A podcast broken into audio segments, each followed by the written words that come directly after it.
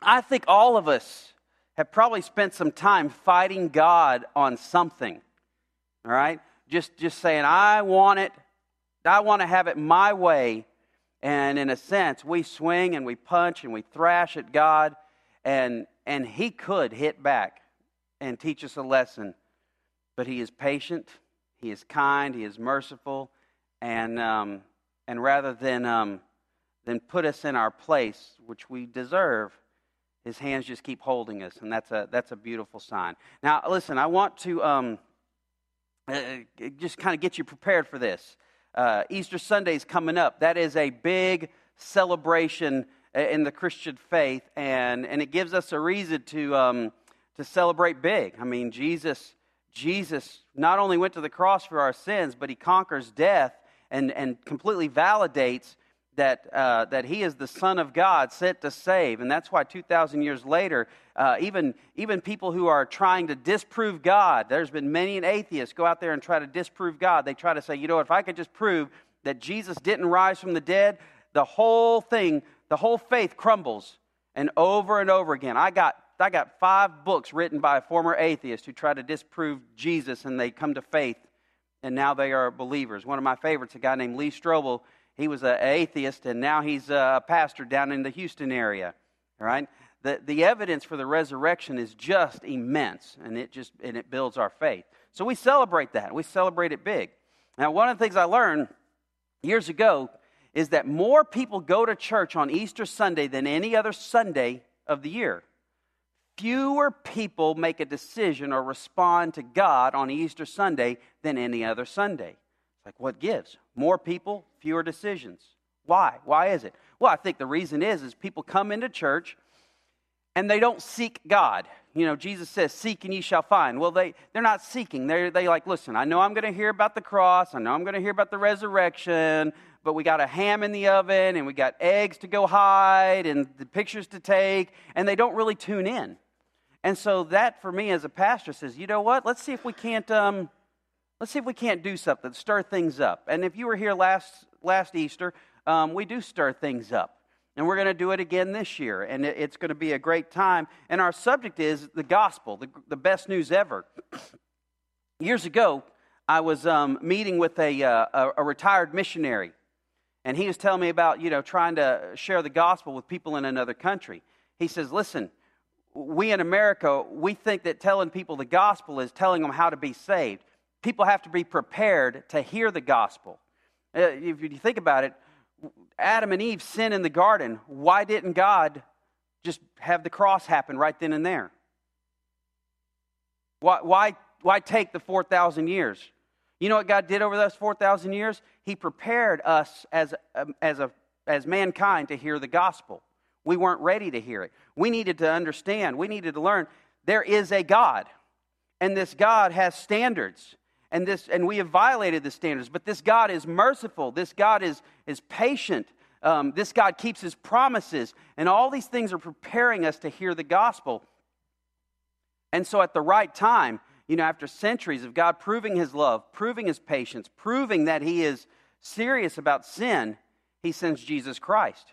And when you look at the um, uh, in the book of acts when peter first preaches at the day of pentecost go look at his sermon he starts telling them about creation. He starts telling them about the prophets. He starts telling, going through biblical history. And what happens is the people then respond saying, What must we do to be saved?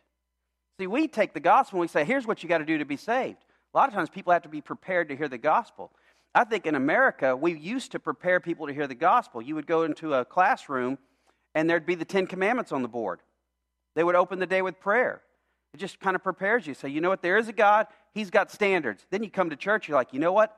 I lied this week. You know what? I stole a pencil I shouldn't have. You know what? I, i I didn't honor my mother and father. And then you, you, you, you, you recognize your need. People hear the gospel and they respond. We live in a day and age where people aren't prepared to hear the gospel. So on Easter Sunday, I want to tell you, this is a great day for you to bring somebody to church so they can hear the gospel because we're going to spend time talking about why there is a God, who what he's like, what his character, and then we're going to get to what happens on the cross. And Lord willing, I've seen it happen before. It happened last year. People met Jesus, people got saved. All right? So as we, we take those cards out and we pray over them, uh, this, this isn't just like let's go through the motions. This is something for us to do during an hour. Uh, this is a, a, real significant moment, and I, and I hope you'll really start to pray about who you can invite. Um, and really, if the, the, those that you might think are the most lost, might, this might be one of the best days to bring them um, to church, and, uh, and it'll be a big celebration. Then afterwards, we will have fun with the kids. They don't have to worry about who's going to hide the eggs. We're going to do that for them, all right? If y'all will bring us eggs, we'll hide them, okay? All right. So, I want you to know that. Um, let's continue in our study on um, the Sermon on the Mount. We now come to the seventh chapter in the book of Matthew in this study of Jesus' Sermon on the Mount. Uh, now, Jesus preached a lot of sermons, but few of them were recorded because what impacted people the most was how Jesus lived, how he responded to circumstances, how he reacted, what he did, uh, what he did when life came at him. And what they wrote about Jesus, it gives us a great lesson for us today that, that who you are and what you do is far more important than what you say.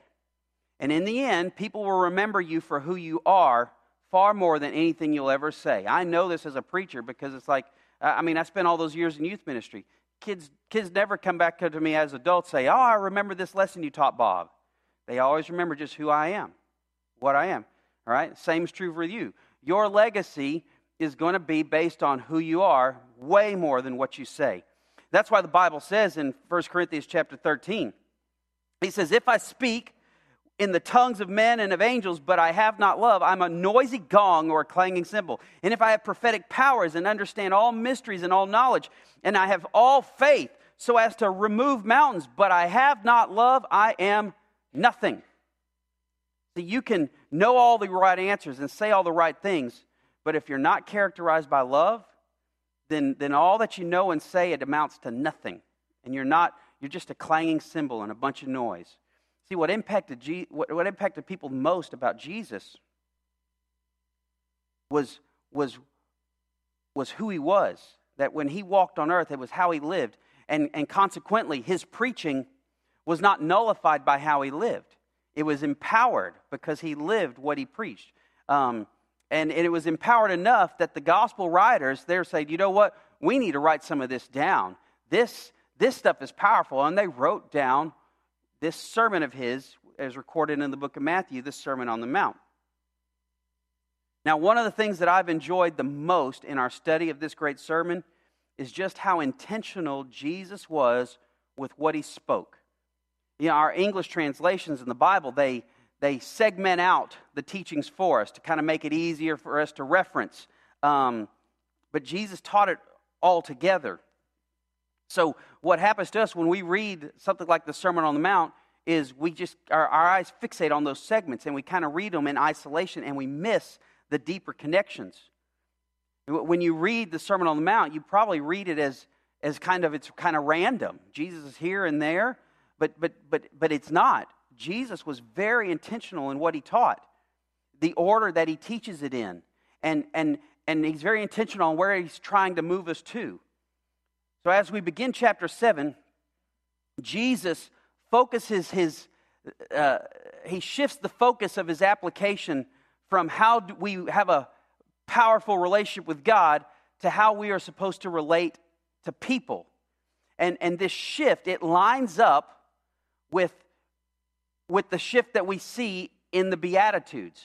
I'll remind you that, that, that Jesus' sermon here, it follows a typical Hebrew pattern of teaching where you give the entire teaching up front and then you come up behind it and you break it down into greater detail. Jesus was a Jewish carpenter, he was speaking to a Jewish audience. It's only fitting that he teaches in a classic Hebrew pattern of teaching. So look back with me to Matthew chapter 5 at the Beatitudes. I, just, I want you to see um, how this, uh, this breaks down and how Jesus continues with this um, in chapter 6 and 7. Jesus teaches uh, the, the opening, which is called the Beatitudes. He teaches, Blessed are the, uh, the poor in spirit, blessed are those who mourn, blessed are the meek, blessed are those who hunger and thirst for righteousness. All those blesseds, they deal with your relationship with God. You see, in order to have a healthy relationship with God, you've got to come to God poor. You have to recognize that you are in need.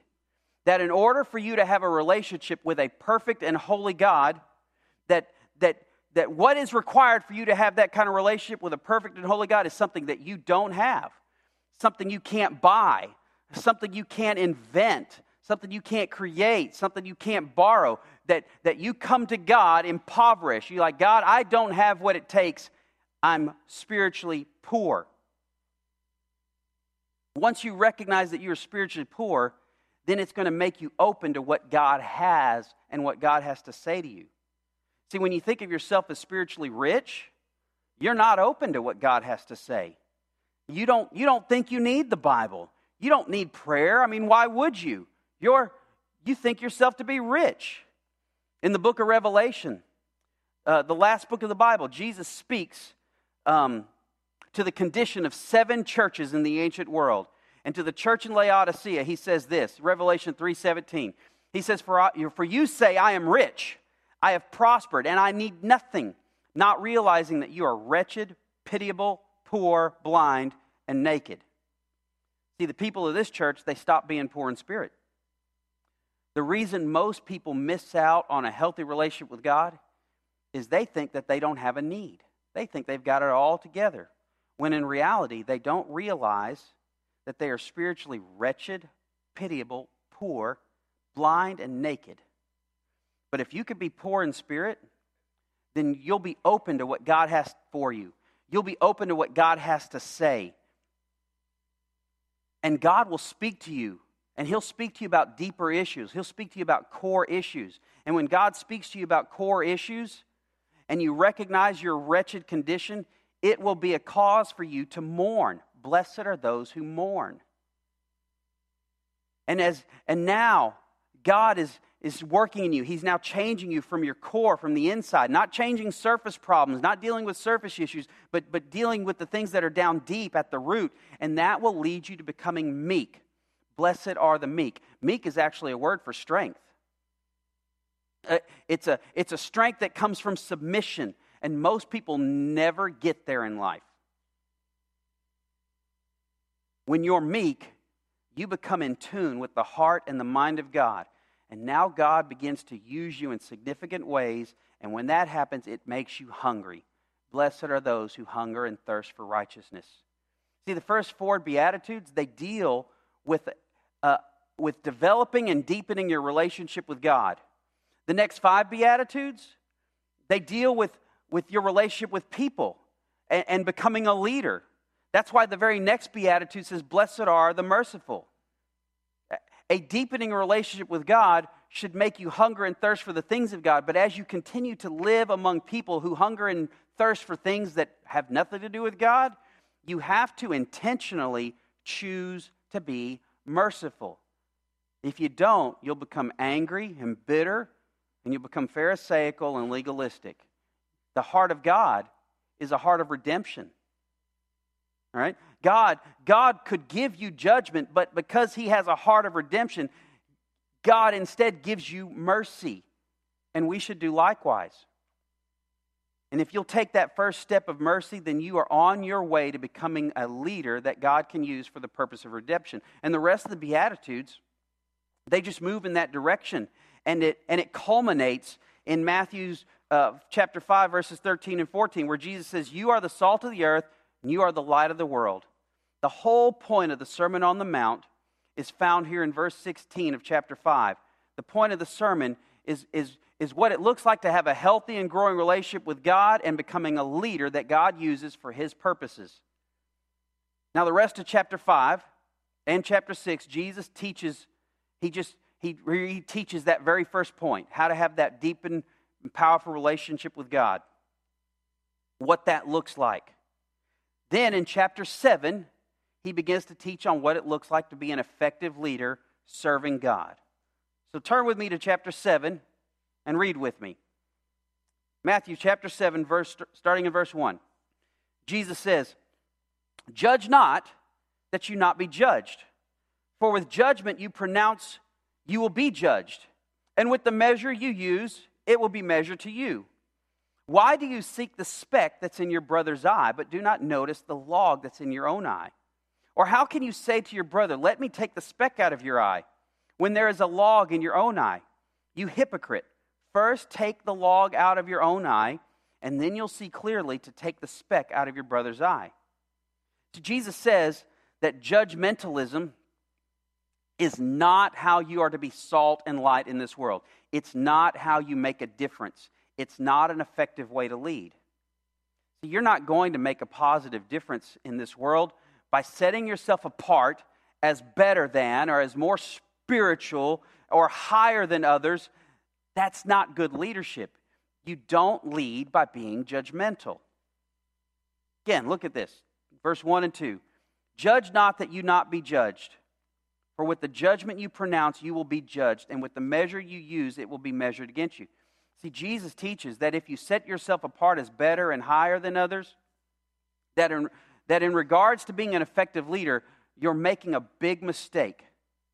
You see, leadership, it's, it's organic, it's down up, it's, it's in out. Leadership happens because people recognize who you are. It's not, it's not top down and out in, it's, it's organic. It doesn't happen because you tell them that you are better than them.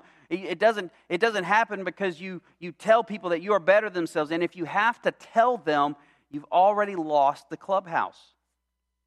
One of the great lessons taught to me back in my college years is from a great Baptist preacher um, named Richard Jackson. And he taught us, he said, just because you've been hired to a position, that doesn't mean people will follow you. I mean, you might be hired to be the leader, you might be hired to be the pastor, but if people don't follow you, you're not actually leading. You've got a title, but it's completely meaningless. And he taught us. He says, listen, you go in there, you get yourself a hired, you get a new position. You go in there and you earn the right to lead. You build trust because leadership is really organic. It's, it's, it's down up not top down. If you utilize judgment as a way of leading, you end up pushing the self destruct button on your leadership. Because judgment does three things. Number one, it demeans the person that you're trying to lead. See, you're not going to raise anyone up if you've demeaned them. Judge not, that you not be judged. And, and you need to recognize that, that other people are going to judge you by the same values and principles that you've imposed on them. Judgment never works. Uh, number two, judgment, it, it discourages. See, leadership is designed to, um, to, to lift people up, to call them up to a higher place than they are at, to, to get them to a higher level, and, and to encourage them to believe that they can actually do it. But if you judge, you discourage them. And rather than moving them to a higher place, they're discouraged and demeaned and they don't move. Judgment is bad leadership. Third reason is judgment, it deflates people that you're trying to lead. It causes people to lose heart and they will stop following. You know, when we lived in the little town of Albany, there was always a shortage of men to coach kids' sports. And so I got to coach a lot of children's sports, even sports that I really didn't have a whole lot of experience in.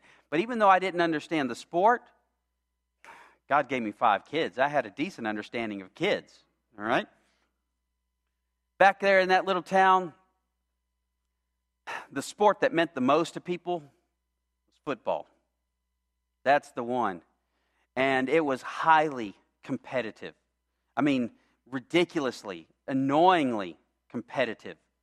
These people there, they would hold a draft for kindergartners, first and second graders, and grown men would scout out little people looking for star athletes to put on their team.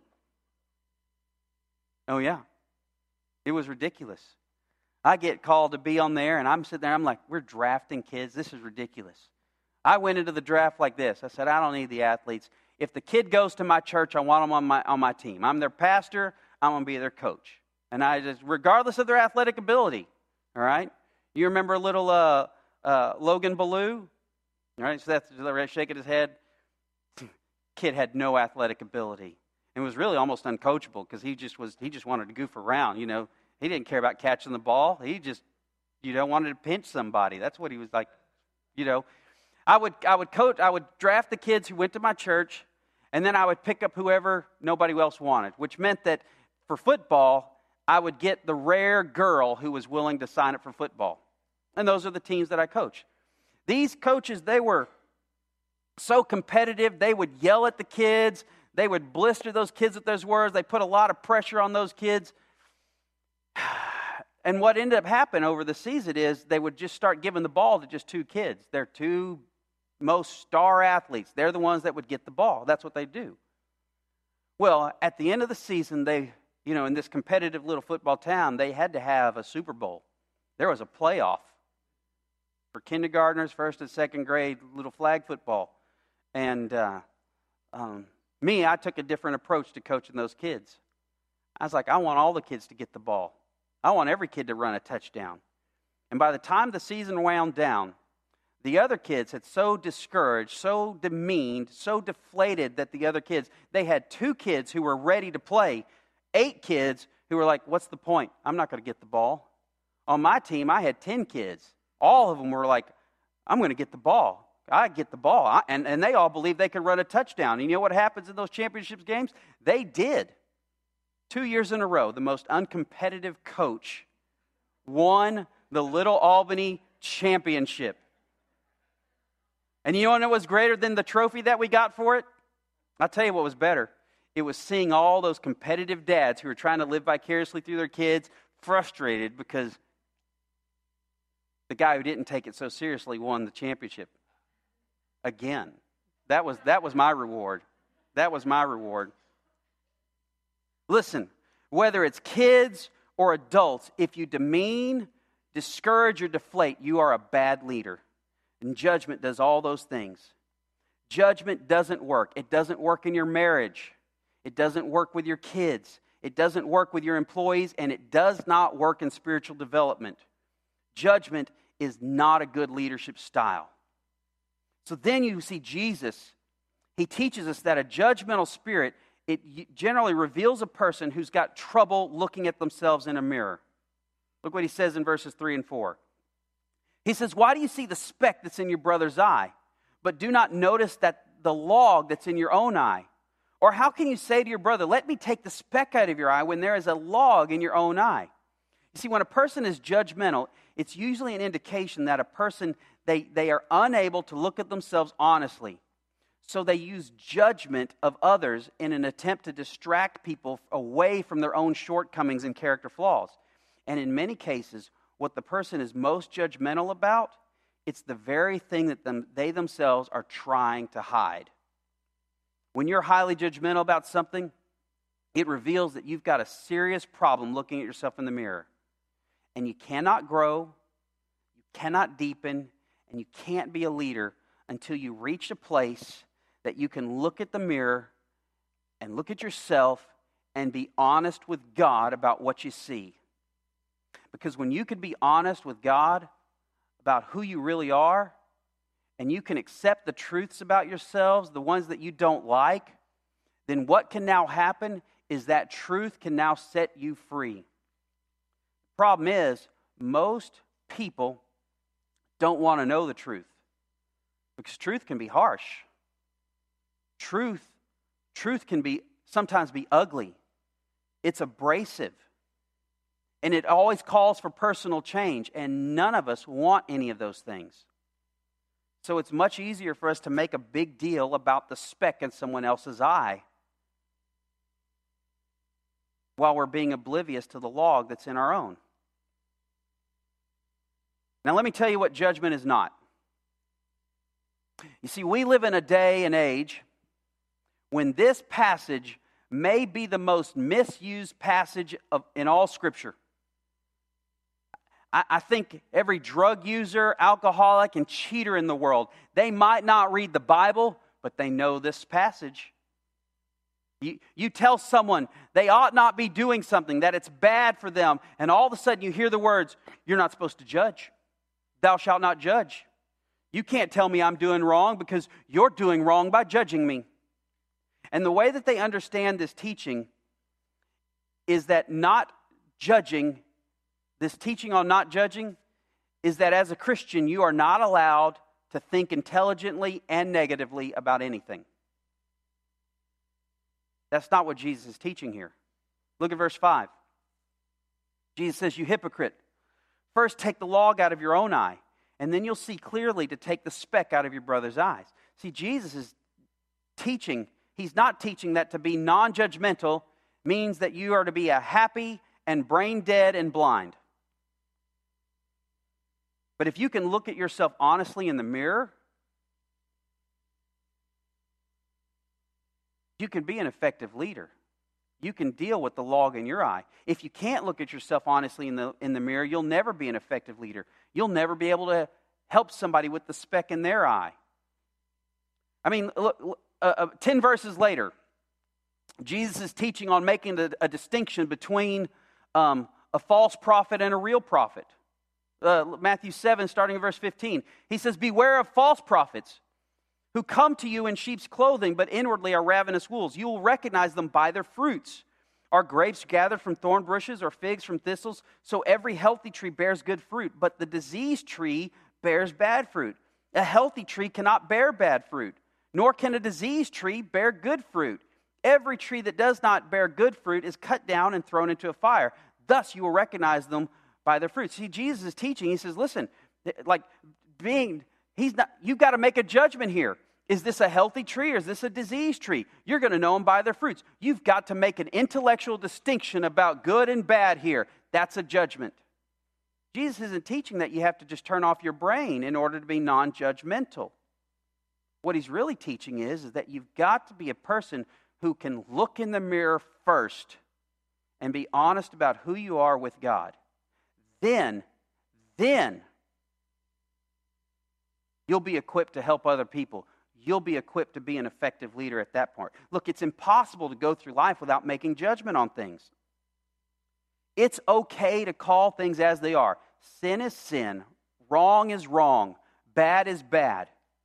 If you're going to be an effective leader, if you're going to be salt and light in this world, then you need to be a person who's able to look in the mirror and be honest with God about what you see. And when you do that, if you can be honest about your mistakes, about your shortcomings, then you're more likely to be the kind of person who gives people grace and gives them uh, a chance, a second chance, and a third chance, because you recognize that you yourself have needed those second and third chances.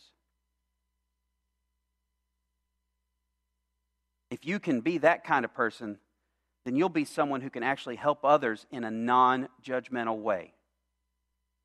So Jesus shows us what bad leadership looks like. Now he gives us a teaching on what good leadership looks like. And he's not teaching basic leadership here. He's teaching the kind of leadership that is meant to change the world. Because you've probably experienced this. You've probably experienced a leader who, who has had a degree of success in getting what he or she wants by being judgmental. The problem is that style of leadership doesn't go very far. And those type of leaders, they they're always having a constant rotation, a constant turnover of people beneath them. See, being judgmental doesn't work. Jesus taught his disciples good leadership, and, and he did it such a good job. We still name our sons after those men 2,000 years later. So here's good leadership. Jesus teaches in verse 6 Do not give dogs what is holy, and do not throw your pearls before the pigs, lest they trample them underfoot and turn to attack you. Jesus says if you're going to practice good leadership, if you're going to make a significant positive difference in this world, then you're going to have to refrain from investing in two groups dogs and pigs. If you're going to be serious about being salt and light in this world, then you have to understand that you've got limited energy, you've got limited time, and you're not going to be able to help everybody. You just can't invest in everybody, it's not realistic. And as you set out to minister and lead to others, you need to be careful about ministering to, about investing to the dogs and the pigs. Now, who are the dogs? They are people who are controlled by the herd and by the group and they live without self control. Who are the pigs? They are the people who are insatiably selfish. if you're going to lead, you need to know that there are some people that you just can't lead. They are unleadable. The person who finds their identity in the group and in the crowd, the person who's always trying to be in the trendy, you love that person, you care about that person, but you don't waste a whole lot of investment in them. There's a lot of people that I love, but they're not interested in changing and growing right now. So I check on them, see how they're doing. I love them, but I don't waste a lot of time there. I wait and pray that someday they're going to come a point where they want to go deeper. And that's when you take them deeper. But right now, they're not interested in deeper. They're not interested in growing. They're busy chasing the trendy, trying to fit in.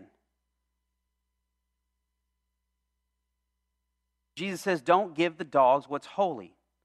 Find the people that are serious about growing and invest your time there. He says, Don't cast your pearls before the pigs. Pigs are insatiably selfish. There are some people that, that are so selfish that no matter how much you give them, it's never going to be enough. No matter how much you do, it's never enough. You love that person, you care about them, but you don't waste a whole lot of energy in them. Now, this is a tough teaching because we live in a world that teaches that everybody should get the same. And because of that, as a society, we meet at the lowest common denominator. That's not what Jesus taught, and that's not how Jesus led. Jesus taught that God loves everybody. And depending upon your response to his love, will determine how high you're going to go in your own life in spiritual development. Jesus gave the masses food. One day, 5,000 people show up, and he feeds them with five loaves and two fish. But then the next day they came back for more and they tried to make him king as a part of the bargain. Jesus didn't give them that.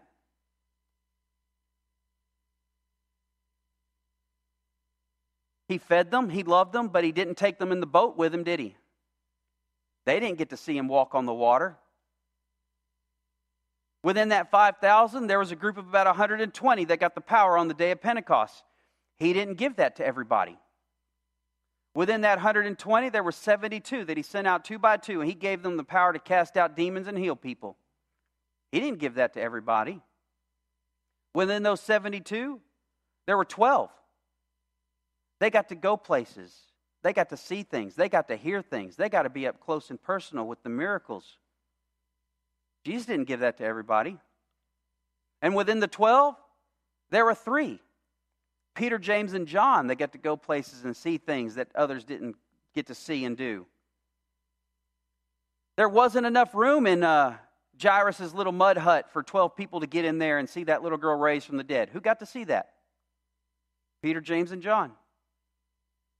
On the mount where Jesus was transfigured, only three got to see that. And they got only three got to hear the voice of God say, This is my son. Peter, James, and John. In the Garden of Gethsemane, there's not enough room for 12 men to get in that little space. Who got to get in there close enough to see Jesus sweat drops of blood? Peter, James, and John. You know, those disciples, as you read the Gospels, they, they were constantly having an argument over who was the greatest among them. I would not be surprised if there was some jealousy among the bunch, if there was some frustration. Gosh, why didn't Jesus taken us? Why is he always taking them? I would not be surprised about that. Find me one place in Scripture where Jesus ever apologizes. Jesus had no problem giving more to those who hungered and thirst for righteousness. And others, he just knew. You can't lead people where they're not going to go. So he teaches us do not cast do not give what's holy to the dogs. Do not cast your pearls before the pigs. Look, if you, if you want to be an effective leader, you won't be if you're judgmental. And you need to understand you can't help everyone. And God does not expect you to lead people places that they're not willing to go. You love them, you care for them, you pray for them, but be wise with where you invest your time and energy. Now, I'll close with this too, because there's another mistake that people make with this passage. I had a young, young man who was having conflict with his boss. And both he and his boss went to my church. And they needed to work things out. They needed to apologize. They needed to forgive. And he comes to me, he says, Well, Jesus says, don't, don't give dogs what's holy. Don't, don't, don't cast your pearls before the pigs. His, his, what was his pearl was his apology. He's like, I'm not going to give that man an apology. He's a dog and a pig.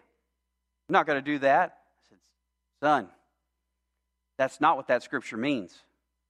That's, that's not what that means at all. You, you're supposed to respect those in authority. You're supposed to honor those. You're supposed to give them the respect that's due. That's scripture there. You, and you don't get to determine what your pearl is here. All right? You, you've got this all wrong. You know, a lot of times we take this scripture and we try to, we try to cast it on people. Don't quote this to somebody. You know, call, huh, you're, I, I would spend time with you, but you're a dog. They're not going to hear that well. All right? Listen. Don't hear dog and pig as a complete negative either, though. We got a, a little Boston Terrier for Christmas. Black and white, cute as can be. She's smart. She's a dog. She does dog things. We love her. We, you know, she's, she brings a lot of energy into the house. But she's a dog. Things she puts in her mouth are horrible. She loves the space heater. She licks it, burns her little tongue, licks it again. What's wrong with you, little animal? And she's a smart one. But that doesn't make her bad. There may be people in your life that would fall into that category. They're not bad. All right? No, uh, there's maybe some bad preaching there. All right?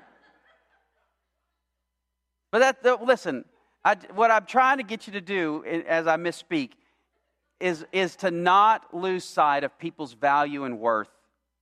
right? Don't categorize them in a judgmental way but be wise with your time and, and where you invest it, right? And when they're ready to go deeper, they'll go deeper. And someday I'm going to teach you um, on how to recognize um, those kind of folks, all right? We got a great acronym. You look for people who are spiritually fat, all right? Faithful, available, teachable. You can't take somebody deeper if they're not faithful. You can't take somebody deeper if they're not available. And you certainly can't take them deeper if they're not teachable. If you find people who are spiritually fat, you can take them deeper. And we'll get into this because Jesus next teaches on um, how to ask, seek, and knock. You depend on God to show you the places and the people that you are to invest your time in. All right? And we'll get there next week. Let's pray. Father God, I thank you for your word. I thank you that Jesus has a purpose and a plan for each of us, and that He gives us teaching on how we're to get there. God, I pray that, um, that we all could be people who can look in the mirror and recognize our own faults and failings, and that we can deal honestly with who we are with you.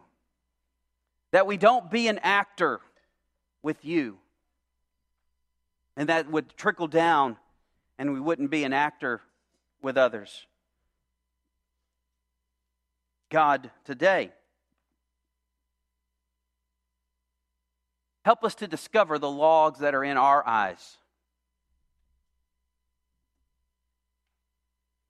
Help us become aware of the things in our own lives that are blinding us and keeping us from growing and deepening in our relationship with you and are hamstringing our ability to make a difference in this world. God, grant us wisdom and teach us how to daily to seek you for guidance, for you know all things. You've got good works marked out for each of us that you prepare in advance for us. We don't know them, but that is not a mystery to you. Help us to learn to seek you first in all things. And Father God, if there be any here today who have not yet given their life over to your Son Jesus, I just ask that you would speak to their hearts, that they could, that they could sense a drawing and a calling from you. And God, that, that it would awaken in them their need for you. May none of us think of ourselves as spiritually rich. May we come to you poor and needy, knowing that you have what we need. So speak to us and guide us. We pray these things in the name of your Son, Jesus. Amen.